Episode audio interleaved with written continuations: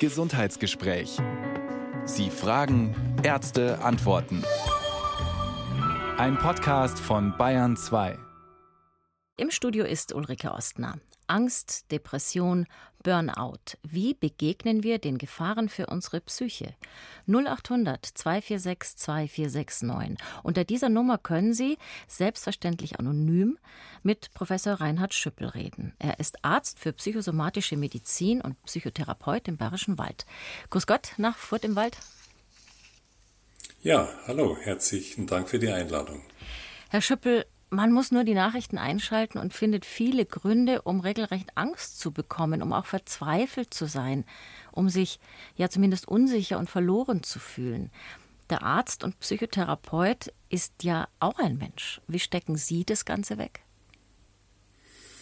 Also alle Nachrichten kommen bei mir genauso an wie bei unseren Hörerinnen und Hörern. Was ich selber ausprobiert habe und was sehr gut funktioniert, dass ich versuche, die Dosis zu begrenzen. Das heißt, ich interessiere mich natürlich für die aktuellen Themen, für die Kriegsgeschehnisse, für wirtschaftliche, für politische Fragen, aber ich versuche dann nicht, äh, den gesamten Abend am Fernseher zu verbringen, um dann noch mal eine Sondersendung zu sehen, sondern ich versuche, die Menge der Information zu begrenzen und damit komme ich eigentlich auch ganz gut durch. Ich habe eingangs gesagt, wir glauben, Reden hilft. Deshalb bieten wir ja auch diese Sendung an. Aber stimmt das überhaupt? Ja, weil wir ja uns unser Koordinatensystem immer einnorden müssen. Das heißt also, wenn ich jetzt sehr aufgeregt bin über eine bestimmte äh, neue Entwicklung, nehmen wir das Beispiel Israel, dann brauche ich ja eine Rückmeldung aus meiner Umwelt. Wie sehen andere das? Ist das gefährlich? Sehen die das auch so? Also ich glaube, das äh, offene Gespräch, wo man sich einfach zuhört und ein bisschen auf die einzelnen Themen eingeht, da äh, profitieren wir sehr davon, äh, weil wir dann genau wissen, wir sind nicht allein, andere sehen es vielleicht auch so oder ganz anders. Jedenfalls, wir wissen so ungefähr, wo wir im Strom der Meinungen mitschwimmen und wie es auch anderen geht und wie man es selber besser einordnen kann. 0800 246 2469. Unter dieser Nummer erreichen Sie uns, wenn Sie Ihre Ängste und Sorgen, auch Ihre, Ihre ganz konkreten Fragen zu psychischen Erkrankungen mit uns teilen wollen. Natürlich geht das auch anonym. Wie schaffen wir es, all die Gefahren für unsere Psyche zu verarbeiten und eben nicht in Angst oder Depression oder Aggression vielleicht zu versinken? Zugeschaltet aus Furt im Wald ist uns der Arzt und Psychotherapeut Professor Reinhard Schüppel und Sie erreichen uns unter 0800 246 2469. 0800 246 2469. Herr Schüppel, ist das auch eine Strategie? Aufstehen und sagen, ich mache jetzt nicht mehr mit, ich will mir keine Sorgen mehr machen, ich will keine Angst mehr haben, ich wehre mich jetzt. Ja, äh, die, ähm, die Probleme mit der Angst bestehen ja darin, dass, wir, dass wir auf die Ursache keinen Einfluss haben. Ähm, und ob man jetzt vor die äh, Haustür geht und laut ruft, ich habe keine Angst mehr, das weiß ich jetzt nicht, aber ähm, wir können ohne weiteres uns vornehmen, dass wir uns von manchen Dingen nicht mehr so beeindrucken lassen, dass die äh, Dinge, die wir beeinflussen können, eigentlich viel wichtiger im Moment sind und eine gesunde Resistenz gegen die Überflutung mit negativen Gedanken halte ich für eine sehr gute Strategie. Das mag vielleicht bei der Angst funktionieren, aber ich stelle mir jetzt vor, wenn jemand in eine Depression rutscht, dann klappt das wahrscheinlich nicht mehr so mit dem sich wehren, weil das ist ja genau ein Teil der Krankheit, dass man das nicht kann. Ja, genau. Bei der Depression gibt es zwei wichtige Faktoren, die damit hineinspielen. Einmal haben viele Menschen mit einer Depression eine sogenannte Antriebsstörung. Das bedeutet, da ist gar nicht mehr die Kraft da, äh, aktiv zu sagen, nee, ich äh, lasse mich jetzt davon nicht so beeindrucken. Und das Zweite ist, wenn die Grundstimmung negativ ist, dann ist natürlich jede negative Nachricht von außen eine Bestätigung, dass das Leben eigentlich doch viel schwieriger ist und dass es ähm, ja ein Grund ist, sich noch weiter von dieser sehr schwierigen Welt zurückzuziehen. 0800 246 2469, unsere Telefonnummer im Gesundheitsgespräch und die Frau Müller ist dran. Frau Müller, grüß Gott. Grüß Gott. Sie haben schon ein bisschen zugehört, gell? genau, ich habe schon zugehört und ja, kenne das Ganze ganz gut, denn ich habe schon eigentlich mein Leben lang Depressionen. Ähm, und ähm, was mich ähm, ja am meisten quält, ist dieser körperliche Unruhezustand, dieser, dieser Stress in meinem Körper. Ich habe mich viel mit meinen Gedanken beschäftigt, habe Meditation gemacht und so weiter und weiß, dass das nicht die Wahrheit ist, was da oben so alles vorkommt. Aber dieser körperliche Zustand, der ist so unglaublich anstrengend. Und ich frage mich, warum ich immer wieder in die Depression rutsche. Jetzt hatte ich letztes Jahr eine, eine Episode und jetzt bin ich schon wieder so weit. Mögen Sie uns das ein bisschen beschreiben, wie sich anfühlt für alle, die das nicht kennen? Ja, das ist wie wenn ein Schalter umgedreht werden würde und das, was mir vorher leicht gefallen ist, die Schwierigkeiten des Alltags, die man bewältigen muss oder die Freude, die man hat, die sind äh, zu bewerkstelligen. Das geht alles mit viel Kraft und Zuversicht vor allen Dingen, viel Vertrauen und dann plötzlich äh, ist es wie wenn ein Stoppschild gezogen werden würde und ich kann gerade noch das alles tun, was zu tun ist. Also den Alltag so ein bisschen aufrecht erhalten. Aber darüber hinaus geht nichts mehr. Also die körperliche Kraft geht auch weg. Ja, die habe ich, die Kraft habe ich schon, aber ich habe nicht die Kraft, sie einzusetzen. Ja. Also jetzt allein, ja, ja. allein zu sagen, so ich, ich räume jetzt das Zeug alles weg oder ich, ich putze jetzt die Fenster oder sowas, das ist ein wahnsinniger Act, das zu tun. Also es geht das Notwendigste, alles andere geht nicht. Also von daher bin ich schon noch handlungsfähig, aber es ist alles brutal anstrengend. Ja, das kann man gut verstehen, dass Sie immer sagen, warum muss denn das ständig wiederkommen? Das ging mir doch schon mal besser. Herr Professor Schüppel, das geht ja. vielen Menschen so, die betroffen sind von einer Depression. Also das Erstaunlichste, äh, was die Anruferin da gesagt hat, die ist, Frau Müller. eigentlich hätte, Frau Müller war das genau, ähm, das Erstaunlichste ist ja, dass sie sagt, Kraft hätte sie schon noch, aber sie kann nicht darauf zugreifen. Und das ist eine ganz typische äh, Kombination mit den körperlichen Symptomen. Da ist übrigens auch natürlich Kraft drin, wenn man unruhig ist und wenn man motorisch äh, äh, überreagiert. Ähm, das ist was, was mich sehr optimistisch macht, weil wenn die Kraft noch da ist, kann man mit Hilfe von Therapie natürlich versuchen, wieder diesen Zugriff auf die Kraft zu bekommen.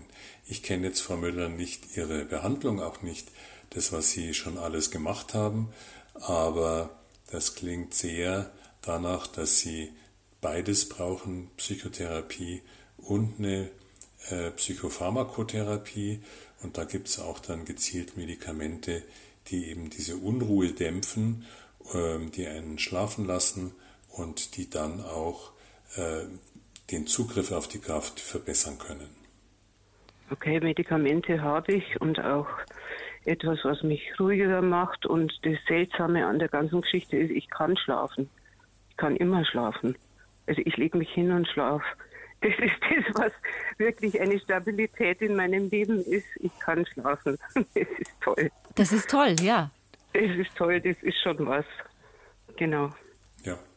Und sind und Sie dann, in Behandlung sonst noch? Ähm, ich habe schon alles durch eigentlich und äh, habe jetzt eben Medikamente und habe heute Nachmittag ein Beratungsgespräch. Äh, ja, das Schwierige ist halt, meine Lebenssituation ist problematisch. Das ist sehr anstrengend. Ich habe einen pflege pflegebedürftigen Mann und ja, das ist alles nicht so einfach. Also da haben Sie, ich weiß nicht, Herr Schüppel, ob ich jetzt da fantasiere, aber so eine schwierige Lebenssituation, wie die Frau Müller sie beschreibt mit dem pflegebedürftigen Mann zu Hause, kann das einer der Auslöser sein, warum die Depression immer wieder kommt? Ja, das ist eine Dauerbelastung und es fiel ja auch schon der Begriff Stress Letzten Endes ist bei vielen Menschen mit einer Depression chronischer Stress ein wichtiger Auslöser und das kann man immer ganz gut daran sehen, Äh, wir haben ja alle Stress. Wir müssen uns im Beruf und im Privatleben bewähren. Wir haben Termindruck und viele andere Dinge mehr. Aber wenn wir mit einer guten Stimmung letztlich aus dem Tag rausgehen, dann wissen wir, die Dosis war äh, okay. Jedenfalls ähm, sind wir damit ganz gut zurechtgekommen. Und so eine Daueranspannung, so eine Dauersituation, da verliert man einfach ganz viel Kraft und dann schlägt der Stress, der einen zunächst mehr mal äh, in die Lage versetzt, mehr zu leisten, als man es eigentlich sonst könnte, nimmt ein bisschen was von der Kraft bzw. von der äh, zu einem Zugriff auf die Kraft weg. Und das ist natürlich ein ganz wichtiger Faktor, insbesondere dann, so hört sich das an, Frau Müller, ähm, wenn die Situation auf absehbare Zeit so bleibt. Wir kommen ja mit Krisen dann immer ganz besonders gut zurecht, wenn das eine bestimmte Zeit dauert und dann wieder weggeht. Aber wenn die häusliche Situation so ist, dann werden Sie natürlich auch Gedanken haben, das hört ja nie mehr auf und das wird nie mehr besser. Und darum würde mir doch gefallen, wenn Sie so ein sogenannte niederfrequent haltgebende Therapie machen würden. Das heißt, dass Sie also regelmäßige Termine haben, nicht nur mhm. dann, wenn es ihnen sehr schlecht geht, sondern einfach, sagen wir so, alle vier Wochen, wo mhm. sie dann einfach ein bisschen was äh, auch loswerden von den Themen. Mhm. Dadurch werden die Probleme nicht kleiner, aber sie werden ja, merken, das könnte ihnen gut tun. Ja, das glaube ich auch. Genau, um es einfach an eine neutrale Person weitergeben zu können und besprechen zu können. Und dort zu lassen. Ja. Und ganz großen Respekt, ganz großen Respekt davor, dass sie ihren Alltag bewältigen. Das ist aber auch ein Teil der Therapie und da können Sie ruhig auch ein bisschen stolz auf sich sein, dass Sie bei so einer Belastung immerhin die wichtigsten Dinge des Alltags noch schaffen. Vielen Dank. Das kann niemand verstehen, der das nicht kennt, ähm, was das bedeutet. Ja. ja. Frau Müller, haben Sie noch was Schönes vor heute? Äh, ich werde heute mein Enkelkind sehen. Ja, ich wünsche Ihnen viel Spaß dabei. Ich danke Ihnen. Ja, knuddeln ja. Sie es. ja, mach ich. Tschüss, Frau Dankeschön. Müller. Ja, tschüss. 0800 246 2469, unsere Telefonnummer im Gesundheitsgespräch. Es ist 10 Uhr und 21, gleich 22 Minuten. Bei uns geht es heute um Angst, um Depression, um Burnout, um die Frage, wie wir mit den ganzen Herausforderungen für unsere Psyche zurechtkommen. Und als nächstes ist der Herr König in der Leitung. Grüß Gott. Ja, grüß Gott, Herr König, ja, grüß, grüß Gott, Gott allerseits. Ja, ich möchte nur einen Tipp geben aufgrund eines persönlichen Erlebnisses wie man mit Angst zurechtkommen kann. Bei mir ist vor etlichen Jahren eingebrochen worden. Ich habe es dann gemerkt, wie ich heimgekommen bin. Äh, weiter sind dann die, alle Türen schön offen gewesen. Wir haben gedacht, ich mache doch immer die Küchentüre zu und so weiter und die Wohnzimmertüre. Und dann habe ich die Polizei gerufen und dann ist die, die sind auch gleich da gewesen und gesagt, morgen kommt die Spurensicherung. Und dann hat einer der Polizeibeamten zu mir gesagt, äh, wenn Sie Probleme haben, gerne rufen Sie nur mal an, wir schicken Ihnen dann jemanden. Da sage ich, warum dass ich Angst kriege? Äh, habe ich gesagt, ja, ja habe ich gesagt, mache ich. Aber ich habe dann doch niemanden gebraucht, denn ich habe ich hab Angst bekommen hinterher. Also das muss ich jetzt ehrlich sagen. Gell? Auf einmal, wenn ich allein war, gell, denke ich, womöglich kommt gleich wieder einer oder so. Und dann habe ich mich, ich kann aber autogenes Training und äh, das habe ich in der Schule schon gelernt, das hat uns der Lehrer beigebracht. Und dann habe ich innerhalb von drei Minuten bin ich dann eingeschlafen, wenn ich beklingt bin. Ja, also ich habe das und ich wollte jetzt bloß sagen zu den Leuten, man braucht professionelle Hilfe. Ich habe diese professionelle Hilfe schon vorbeugend gehabt. Nicht? Also 20, 30, äh, 50 Jahre vorher hat, hat man der das schon beigebracht. Aber jetzt will ich bloß die Folge sagen. Die Leute kriegen dann Angst, weil sie nicht logisch denken. Bei mir haben alle Nachbarn dann aufgerüstet. Die haben sich Sicherungsanlagen eingebaut und ihre Häuser aufgerüstet und so weiter und so weiter, weil die haben eine Angst gehabt auf einmal also es sind lauter alte Leute, also muss ich jetzt dazu sagen. Obwohl die sind, ich bin nur älter als die, aber die Wobei, haben wirklich alle meines Angst es trifft nur die älteren Leute, diese Reaktion, Herr König, weil Angst und Logik passt in der Regel gar nicht gut zusammen. Normalerweise, wenn ja, wir ganz viel Angst haben. Gesagt, ich wohne in dem Haus seit 26 Jahren, damals. Und dann habe ich mir gesagt, in 26 Jahren ist keiner eingebrochen. Warum soll, wenn der wieder in 26 Jahren kommt, dann bin ich schon längst gestorben. Gell? Also so, so, so, ich denke das lockerer. Ja. Und ich glaube, dass die Leute also diese Panik daherkommt. Also ich meine, es gibt schwere Fälle, die brauchen professionelle Hilfe, das ist vollkommen klar. Aber auch die Leute ordnen das nicht richtig ein. Die hören im Fernsehen, in Hamburg um halb acht ist einer umgebracht worden. Ja, die meinen, der Mörder kommt gleich morgen bei Ihnen vorbei oder in einer halben Stunde. Und das ist das Problem. Die Leute müssten mehr geschult werden, schon in der Schule, von Kindesbeinen an die Sachen richtig einzuordnen. Ja. Herr Schüppel, wie finden Sie das, was der Herr König da sagt? recht zu kommen. Und dann können Sie ja auch helfen. Also ja. das ist die Hauptproblematik. Nicht? Herr, Herr Schüppel, wie finden Sie das, den Ansatz ja, von Herrn König? Also bei der, bei der Angst gibt es ja zwei Formen.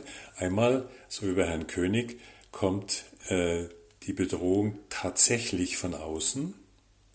Und bei der anderen Form von Angst kommt die Bedrohung von innen in Form von Gedanken, von Befürchtungen, die man hat.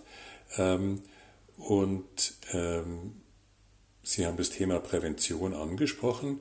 Ich kann mir das gut vorstellen, ähm, dass man da in, schon in jungen Jahren sich damit auseinandersetzt, weil natürlich ganz viele Ängste vorhanden sind. Sie haben die Schüler angesprochen, da spielen Prüfungsängste eine Rolle, Ängste in Kontakt mit anderen zu treten.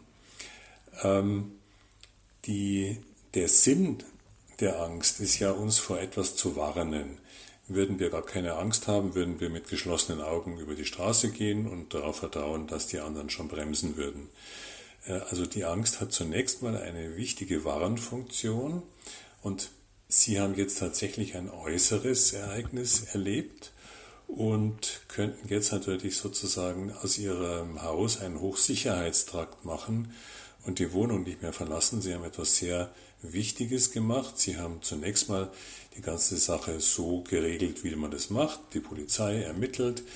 Ähm, sie haben also die Behörden eingeschaltet und Sie haben für sich selber beschlossen, ich versuche mit einer Methode, Sie haben das autogene Training angesprochen, das wieder in den Griff zu bekommen. Und letztlich haben Sie sich ja das Leben zurückgeholt und ich kann Ihnen nur wünschen, dass sowas weder bei Ihnen noch bei Ihren Nachbarn nochmal auftritt, weil in Ihrem Fall kommt was ganz Besonderes dazu. So ein Einbruch ist ja letztlich auch ein Einbruch in die Intimsphäre. Also die Wohnung ist ja unser persönlichster Bereich, den wir haben. Und wenn da Menschen äh, uneingeladen sich breit machen, dann gibt es schon eine relativ tiefe Erschütterung und da sind Sie, finde ich, ziemlich gut rausgekommen.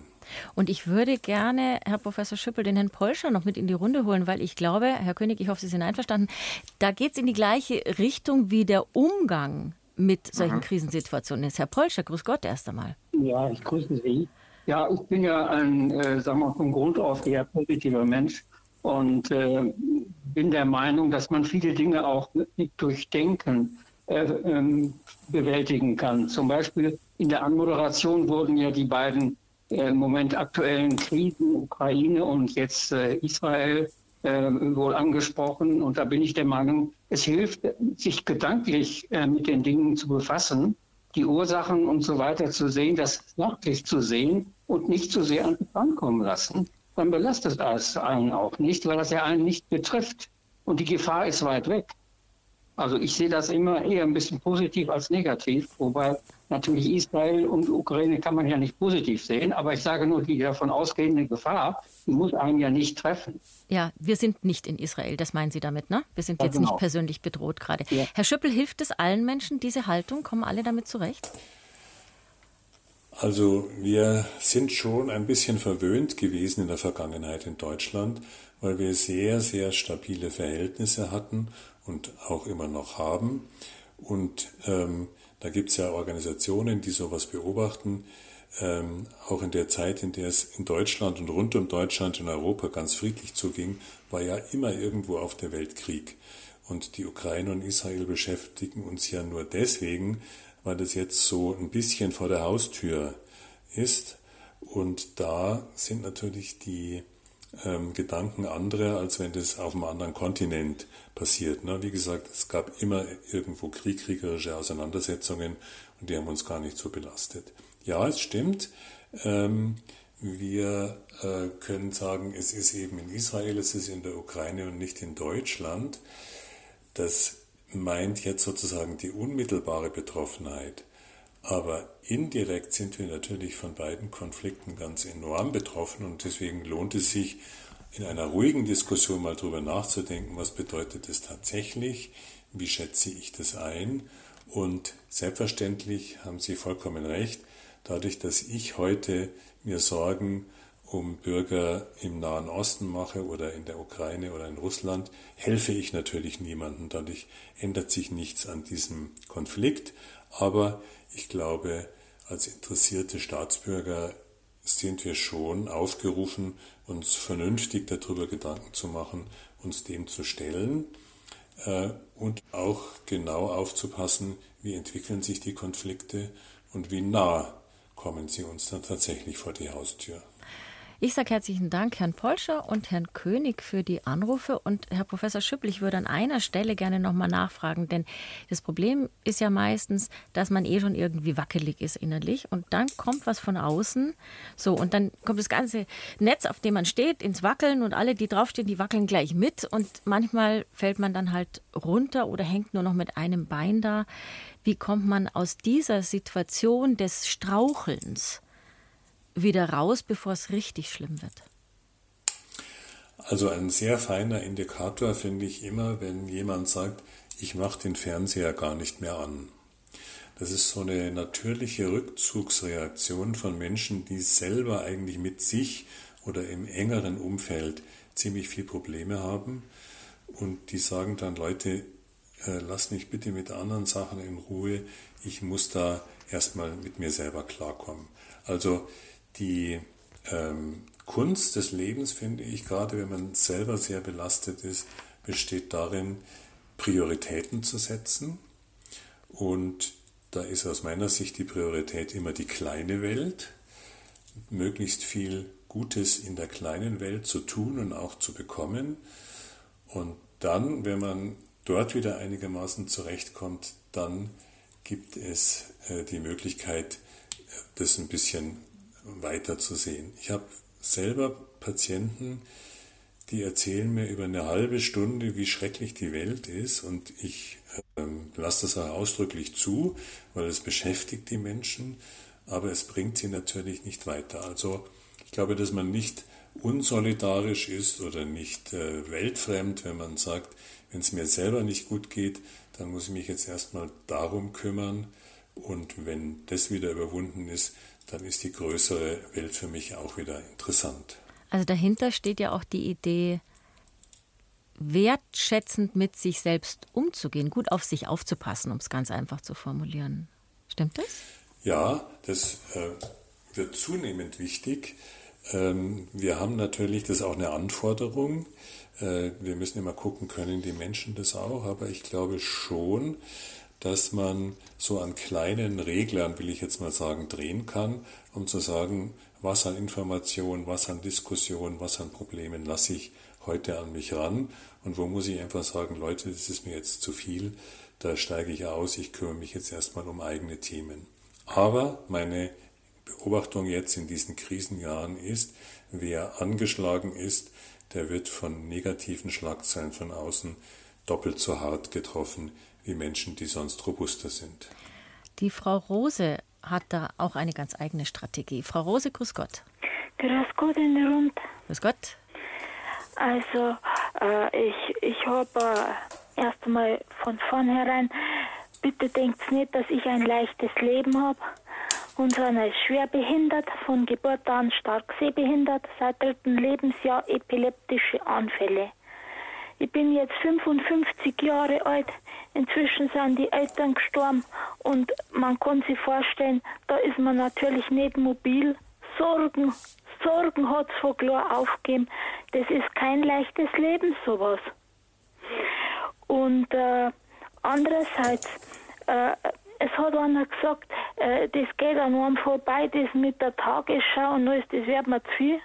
Das so, so weit, so gut, nur, nur ich sage das nur von der christlichen Seite her und das gibt einem dann auch wieder an Mut. Es ist in dieser Zeit, in der wir jetzt leben, es ist nicht einfach, wir leben in der Endzeit. Aber äh, es ist wichtig, äh, da sagen auch gerade in Sachen bei, bei Angst kann es helfen, dass man Bibelverse auswendig lernt. Äh, gibt zum Beispiel in, in, in den Psalmen heißt äh, wenn mir Angst ist, vertraue ich auf dich. Jesus hat mal gesagt, äh, in der Welt, da habt ihr Angst, doch seid getrost, ich hab sie überwunden. Also da gibt es genug äh, äh, Themen bis hin zu so Leidenspsalmen, das sicher jeder kennt. Mein Gott, mein Gott, warum hast du mich verlassen? Ja. Es gibt es gibt beides. Du kannst mal äh, dass du sagst, du hängst wie Hiob und, und Ding unten durch und warum ich und natürlich. Aber es, es ist wichtig, dass man sich dann auf, auf Gott besinnt und das, dieses Besinnen, Frau Rose, das ist etwas, was Ihnen ja offensichtlich sehr hilft.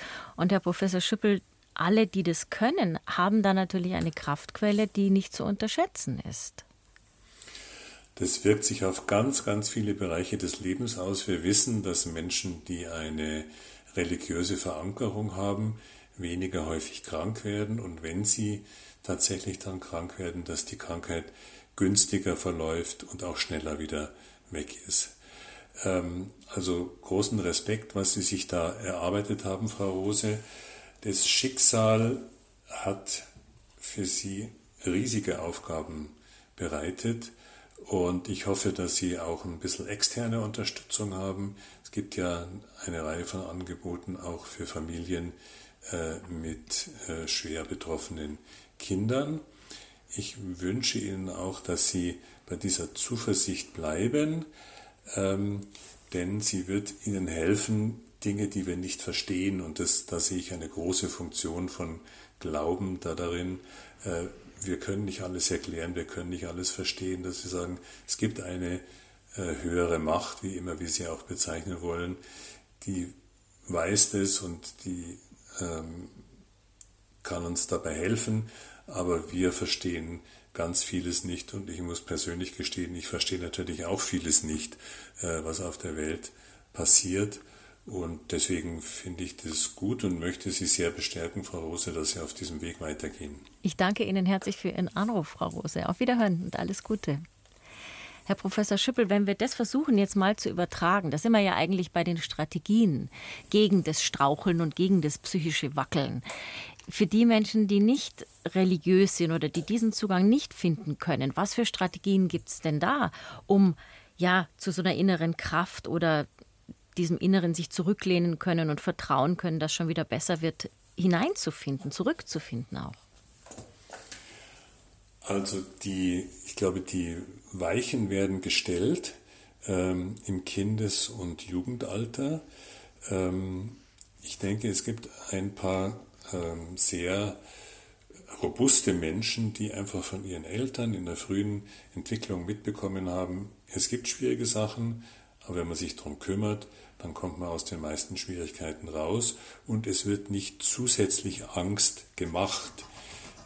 Ich selber gehöre zu einer Generation, da war das Angstmachen bei Kindern gang und gäbe. Man hatte Angst, dass man schlechte Noten nach Hause bringt, man hatte Angst, dass man von Erwachsenen kritisiert wird, viele andere Punkte mehr. Das ist jetzt Gott sei Dank weggefallen. Also in den Familien ähm, kann man ganz viel dafür tun, dass Menschen sich nicht um Dinge ängstigen, um die man sich nicht ängstigen braucht. Und es gibt auch bei vielen Menschen, die jetzt keinen Glauben haben, doch gewisse Überzeugungen, Dinge, die ihnen wichtig sind aus dem wissenschaftlichen Bereich, aus weltanschaulichen Überlegungen heraus. Und äh, was mir da besonders gut gefällt, sind Gemeinschaften, das heißt also Menschen, die eigene Ansichten teilen und gemeinsam gegen die Angst vorgehen. Ich glaube, dass eine der wichtigsten Aufgaben von allen Organisationen, ob das jetzt eine Bundesregierung ist, eine Kirche oder ein Verein, dem man angehört, ist den Menschen die Angst zu nehmen und ihnen äh, einen Weg aufzuzeigen, wie man durch dieses zugegeben im Moment ganz schön schwierige Leben kommt. Weil Sie gerade die Familien angesprochen haben, wir werden später gegen Viertel vor zwölf heute nochmal ein Gespräch hier auf Bayern 2 im Notizbuch haben mit der Psychologin Elisabeth Raff auf zur Frage, wie spreche ich mit Kindern und Jugendlichen jetzt über diese Entwicklungen, gerade über den Krieg zum Beispiel. Also heute 11.45 Uhr, was diese Frage zu den Kindern anbelangt. Aber um nochmal zurückzukommen auf die Strategien, gehört dazu auch, sich ein bisschen offener zu machen. Also wir sind ja im Moment in den Wochen der seelischen Gesundheit, die sind immer so im Oktober, November rum. Und viele Leute schreiben uns und sagen, ich möchte anonym bleiben, weil es ist ein großes Stigma immer noch, hervorzutreten und zu sagen, ich habe psychische Probleme. Wäre das auch ein Teil, damit es allen besser geht, wenn wir mal von diesem Stigma runterkämen, Herr Schüppel? Wäre es und ist es erfreulicherweise auch. Also das hat sich ganz stark geändert, der Blick auf psychische Erkrankungen. Ähm, Beispiel eine Lehrerin, die bei mir in Behandlung ist, hat mich gefragt, ob sich das negativ auf ihre Karriere auswirkt. Und das wäre sicher vor etlichen Jahren noch der Fall gewesen, wenn man beim Psychotherapeuten war und es auf irgendeine Weise ähm, bekannt wird, dass man dann Probleme hat, ähm, die nächste Beförderungsstufe zu erreichen. Heute sehe ich da überhaupt keine Schwierigkeiten mehr. Im Gegenteil, es wird sogar von manchen Vorgesetzten äh, positiv gesehen im Sinne von man kümmert sich. Insgesamt ist es natürlich klar, psychische Erkrankungen sind immer noch ein bisschen schlechter angesehen als körperliche Krankheiten, weil man den Menschen das manchmal gar nicht ansieht, weil man denkt, naja, wenn sich der oder diejenige einfach mehr zusammenreißt, dann geht es besser. Aber das öffentliche Bekenntnis äh, finde ich gut, hat sehr geholfen ähm, und äh, die Angstbewältigung, um nochmal was Konkretes zurückzukommen, besteht ja bei den inneren Ängsten immer darin, sich zu fragen, ist denn das wirklich in diesem Ausmaß gerechtfertigt? 0800 246 2469, das ist unsere Telefonnummer im Gesundheitsgespräch. Bei uns geht es heute um Ängste, Depression und Burnout. Die Frage, wie schützen wir unsere Psyche vor den Anfechtungen, die auf uns einprasseln? Und als nächstes in der Leitung ist der Herr Winzek. Grüß Gott. Ja, hier ist Winzek, Wolfgang. Grüß Gott. Bitte schön. Ich habe eine Frage. Meine Frau ist momentan äh, aktuell in der, in der Klinik, in der psychiatrischen Klinik. Und die Krankheit begann bei ihr 1985 und ich vermute, dass es einfach mit Ängsten zusammenhängt. Äh, sie ist da noch nie in die Richtung behandelt worden über einen, über einen Psychiater. 85 äh, war es so, da lag die Mutter im Sterben, der Vater ist 62 schon an Krebs gestorben und sie hat es auf sich bezogen. Wir haben, wir sind von Rosenheim nach Groß, Groß-Karolinenfeld gezogen. Die, Tochter kam in die Schule, der Sohn musste dreimal in der Woche zum HNO und es ist äh, nichts weitergegangen bei ihm. Der hat einen äh, Guss hinterm Ohr gehabt und der Arzt hat verkehrt behandelt. Und plötzlich hat sie sich verändert. Und ähm, sie hat dann Schlaftabletten genommen, kam in, ins Krankenhaus und von da dann in die, in die psychiatrische Klinik. Und dann seitdem ist es immer wieder erfolgt, dass sie in die Klinik kam. Sie hat dann von 75 Kilo 120 Kilo gehabt. Sie hat dann Tabletten abgesetzt. Dann war wieder Klinikaufenthalt. Ähm, es wurde dann umgestellt auf eine Depotspritze, die dann auch einmal verkehrt gegeben wurde, wo sie wieder in die Manie verfallen ist. Es sind lauter so Sachen, die, wie soll ich sagen, außerordentlich zur, zur, zur, zum Klinikaufenthalt geführt oder geführt haben. Und das andere ist, ich habe immer festgestellt, das sind Ängste. Ich hatte 2012 einen Unfall. 2013 hat mir der Arzt was gesagt von einer Amputation des Fußes. Und das habe ich ihr erzählt und drei Tage später war sie wieder voll in der Manie. Und äh, jetzt auch wieder, jetzt hatte ich, ich habe eine Hüft-OP bekommen und kam aus dem Krankenhaus. Da war es eigentlich relativ gut. Also sie hat sich viel bemüht, was zu tun, was zu machen. Und plötzlich ist es umgeschlagen und ich habe gemerkt, oh, sie rutscht an die, an die rote Linie, sie war auf mir aggressiv. ich habe ja auch vorher gesagt, du, ich kann noch nicht so viel machen. Ich bin noch nicht so beweglich. Ich muss noch mit Krücken gehen. Ich kann nicht so viel tragen. Äh, ja, und wie gesagt, jetzt ist es wieder umgeschlagen. Und wenn es umschlägt, dann muss ich eben aus dem Haus raus oder aus unserer Wohnung raus. Sie will sich trennen von mir. Es äh, fängt zum, zum Rauchen an, fängt zum Trinken an und äh, wird aggressiv gegen mich. Jetzt habe ich beim letzten Mal schon in der Klinik, wo sie, das war 22, wo sie in der Klinik war, ob man da mit einer psychischen Behandlung was machen kann. Da habe ich eigentlich keine Antwort bekommen. Äh, und wenn sie aus der, also das vorletzte Mal, wo sie aus der Klinik entlassen wurde, war es noch zu früh. Da wollte sie sich immer noch von mir trennen. Und die Antwort des Arztes in der Klinik war ja, wenn sie nicht zurechtkommen, dann schicken sie sie wieder rein. Also da geht es wahrscheinlich nur ums Finanzielle. Naja. Aber, aber Herr Winzek, aber Herr das, Winzek? was ich eigentlich wissen, gerne wüsste, hilft eventuell wirklich eine psychische Beratung. Das hat sie noch nie gemacht. Also Kontinuierlich Sinn, auch. Dass sie gegen Ängste angekämpft hat. Für mich sind es Ängste, die entstehen. Also auch beruflich, wenn, wenn sie irgendwo beruflich gearbeitet hat und der Brief ist verschwunden am PC, dann war sie wie gelähmt und konnte nicht mehr weiterarbeiten. Also würde eine kontinuierliche Therapie helfen, Herr Professor Schüppel, bevor Sie antworten. Herr Winzek, würde ich einfach noch mal gerne sagen, Sie sind diese vielen Jahre an der Seite Ihrer Frau geblieben. Also, Sie sind ein toller Ehemann, sage ich jetzt einfach mal also so ins Blaue hinein. Ich muss sagen, ich habe einmal einen Fluchtversuch ja. gemacht. Äh, da hat sie die Scheidung eingereicht über einen Anwalt. Das heißt, das hat sie zweimal gemacht. Mhm.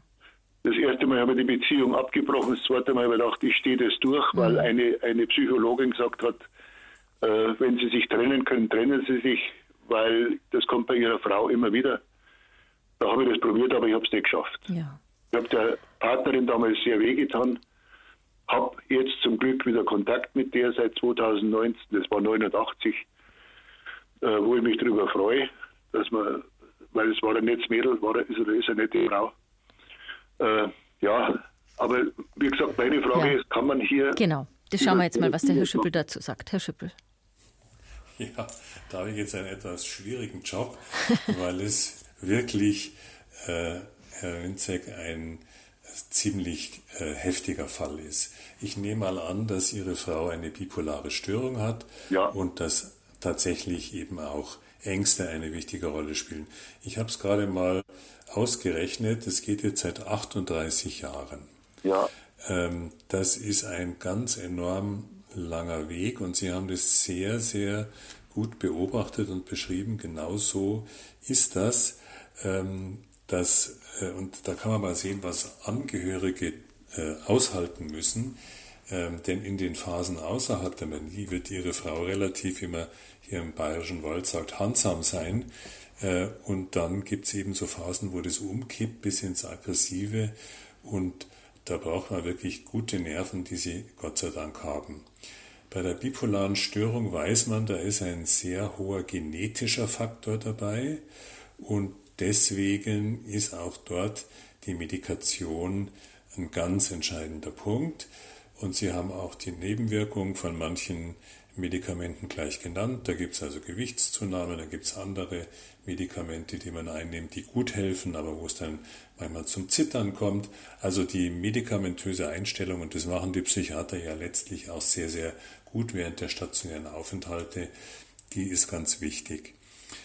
Die psychotherapeutische Behandlung kann ich mir dann gut vorstellen, wenn, wie die Psychiater sagen würden, die ihre Frau gut eingestellt ist, denn es muss ja auch ein Kontakt zwischen Therapeut und ihrer Frau dann möglich sein, ohne ja. dass irgendwelche anderen Dinge dazwischen kommen.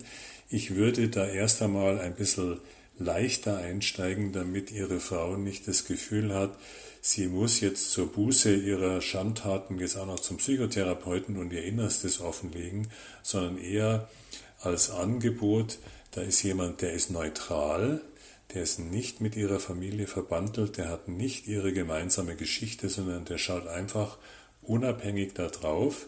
Also meine Empfehlung würde sein, ausprobieren. Ähm, auch der Therapeut muss sich natürlich da erstmal einarbeiten, muss, es muss gegenseitiges Vertrauen aufgebaut werden. Aber wenn Sie den Eindruck haben, dass darunter Ängste liegen, dann würde ich auf jeden Fall einen Versuch vorschlagen. Ja, also wie gesagt, ich, ich, bin fest überzeugt, dass es immer Ängste sind. Ja. Und wäre es eine Möglichkeit, Herr Schüppel, oder überhaupt zielführend, sagen wir so, wenn der Herr Winzek und seine Frau sowas in diesen guten, nicht manischen Phasen vielleicht sogar gemeinsam machen würden?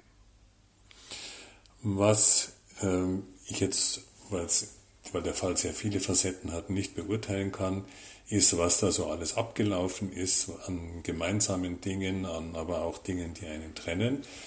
Womit ich gute Erfahrungen gemacht habe, ist äh, in dem Fall jetzt ihre Frau zu behandeln, sie aber von Zeit zu Zeit, wenn ihre Frau einverstanden ist, ist ja so, man ist auch gegenüber dem Ehemann zum Schweigen verpflichtet, aber wenn ihre Frau das zulassen würde, vielleicht so jede vierte, fünfte Stunde kommen sie mit, muss auch nicht die ganze Stunde sein, dass man einfach mal so einen Abgleich macht, wo stehen beide jetzt und ja, Frau Ostner, ich würde es auch so sehen, das muss unbedingt in einer Phase sein, wo es gut geht, weil ansonsten würden alle ihre Energie verpulvern und dann wäre diese wunderbare Methode äh, auch wirkungslos und das würde ich Ihnen nicht wünschen.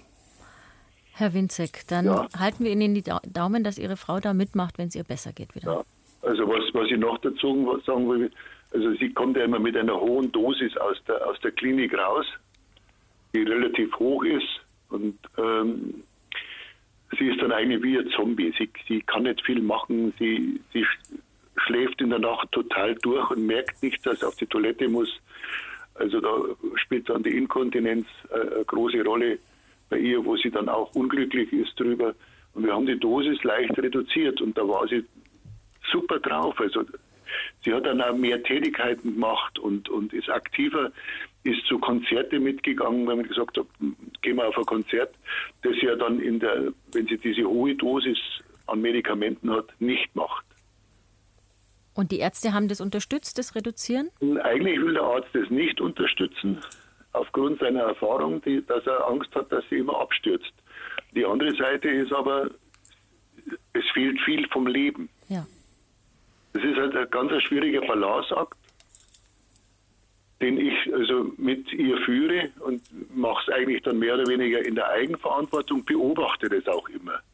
Und es war ja auch schon so, dass sie praktisch bei hoher Dosis auch in diese Manie verfallen ist und beim, beim gab es war das letzte Mal, 22, hat der Arzt die Dosis erhöht und da ist auch drüber hinausgeschossen. Ja. Da war sie in der Depression und ich habe gesagt, die kommt jetzt dann gerade so aus der Depression raus und dann hat er das Quetiapin erhöht und dann ist sie voll drüber hinausgeschossen. Das war nicht zum Bremsen. Herr Schippel, ich kann mir vorstellen, dass da eine zweite Meinung und eine kontinuierliche psychiatrische Betreuung auch außerhalb der Klinik was bringen könnte, oder? Ganz wichtiger Punkt. Und bei ihrer Frau kommt es im wahrsten Sinne des Wortes auf Milligramm an. Ne? Da muss man sehr genau immer hinschauen. Ähm, man muss sich das so vorstellen, im Krankenhaus muss man dann natürlich mal das Akute abfangen und darum steigt man auch mit der Dosis immer relativ hoch ein, damit man rasch auch Effekte sieht. Und ich würde sagen, das ist eine Gratwanderung. Auf der einen Seite, wenn sie zu viel Medikamente hat, also ein paar Milligramm zu viel, dann wird sie inaktiv und wenn sie ein paar Milligramm zu wenig hat, dann kommen die Symptome wieder und da hilft nur ein ganz genaues Beobachten. Äh, sie finden ganz sicher äh, Psychiater, die ihren Weg mitgehen. Wir haben ja heute eine sehr äh, partizipative Sicht auf die Behandlung und Ihre Einschätzung und die Einschätzung Ihrer Frau ist ganz wichtig dann wünsche ich Ihnen einfach, dass Sie immer genau auf dem ganz schmalen Grad der richtigen Milligramm so weit wie möglich kommen. Herr Finzek, herzlichen Dank für Ihren Anruf und alles Gute für Sie und Ihre Frau. Und vielleicht kann ich an der Stelle noch ergänzen, weil wir diese Frage vor der Sendung schon bekommen haben, wie findet man als Kassenpatient oder Patientin eine psychotherapeutische Therapiestelle quasi. Und da gibt es die Möglichkeit, dass man auch ausprobiert. Man muss nicht beim ersten, den man findet, bleiben, sondern man kann Probestunden auch machen. Das ist vielleicht auch eine ganz wichtige Information noch. Dann nehme ich jetzt die Frau Bieber noch zu uns. Frau Bieber, grüß Gott. Grüß Gott. So, jetzt haben wir lang geredet mit dem Herrn Witzek, aber Sie kommen jetzt auch noch dran. Ja, das war trotzdem interessant, das alles zu hören. Wie geht's ja, Ihnen? Ja, mir geht es gut. Das freut mir geht uns. es gut, weil ich, äh, ich hatte es vorhin schon äh, eben besprochen mit der Dame.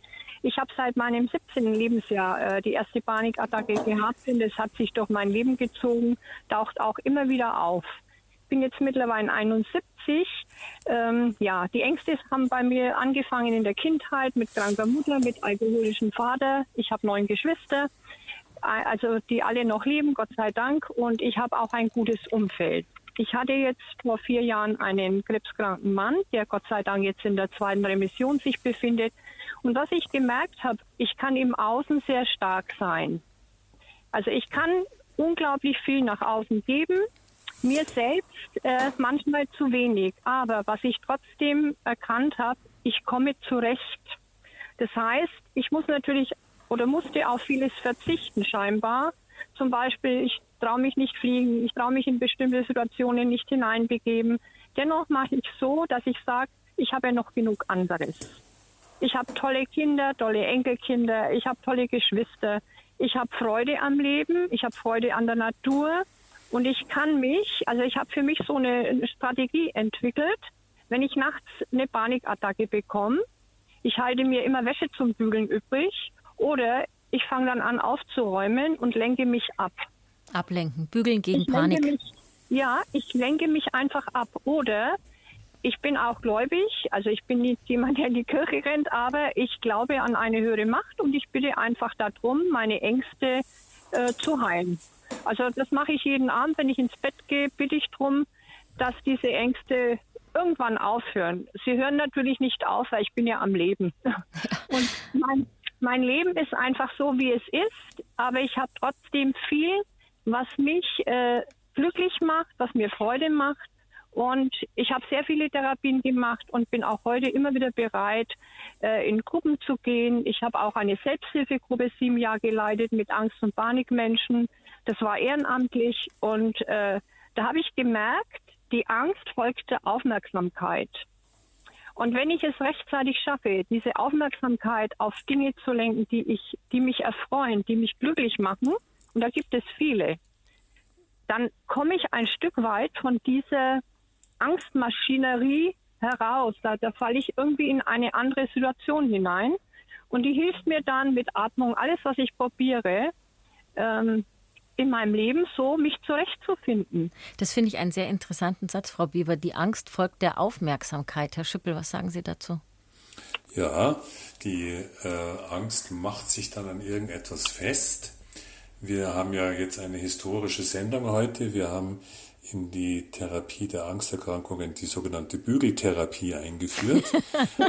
Und äh, da möchte ich einfach zwei Aspekte äh, betonen. Das hat nämlich eine körperliche Komponente, ich tue was, und es hat eine Konzentrationskomponente. Ich muss nämlich, damit es nachher anständig ausschaut, ähm, mich konzentrieren. Und das ist genau das, äh, was Ihnen hilft. Das finde ich wunderbar. Noch eine ganz kurze Anmerkung. Von außen gesehene Stärke muss nicht immer bedeuten, dass man selber keine Probleme hat. Ich kenne relativ viele Menschen, die anderen gut helfen können, aber selber manchmal hilflos sind. Und manche sehr, sehr willensstarke Menschen haben auf der anderen Seite irgendwo einen Schwachpunkt. Und deswegen lohnt sich, finde ich, immer, sich äh, rundum anzugucken. Und ähm, sie sind jetzt mit 71 Jahren wunderbar durchgekommen. Und ähm, es klingt sogar so ein bisschen durch, dass eine Angst auch ein Begleiter sein kann, dass man also weiß, okay, ich habe mal ab und zu eine Panikattacke, ich habe Angst und Sie haben das sehr schön ausgedrückt, also lebe ich. Ein vorbildhaftes Beispiel war das, Frau Bieber. Ich danke Ihnen ganz herzlich für Ihren Anruf und wünsche Ihnen alles Gute. Ebenso wie ich mich bei diesem schwierigen Thema wirklich für alles, was wir uns heute erzählt wurde, in der Sendung bedanken möchte. Es ist so toll, dass Sie Ihre Gedanken, Ihre Gefühle mit uns teilen. Und Ihnen auch herzlichen Dank, Herr Professor Schüppel, nach Fort im Wald. Danke nochmal an Sie.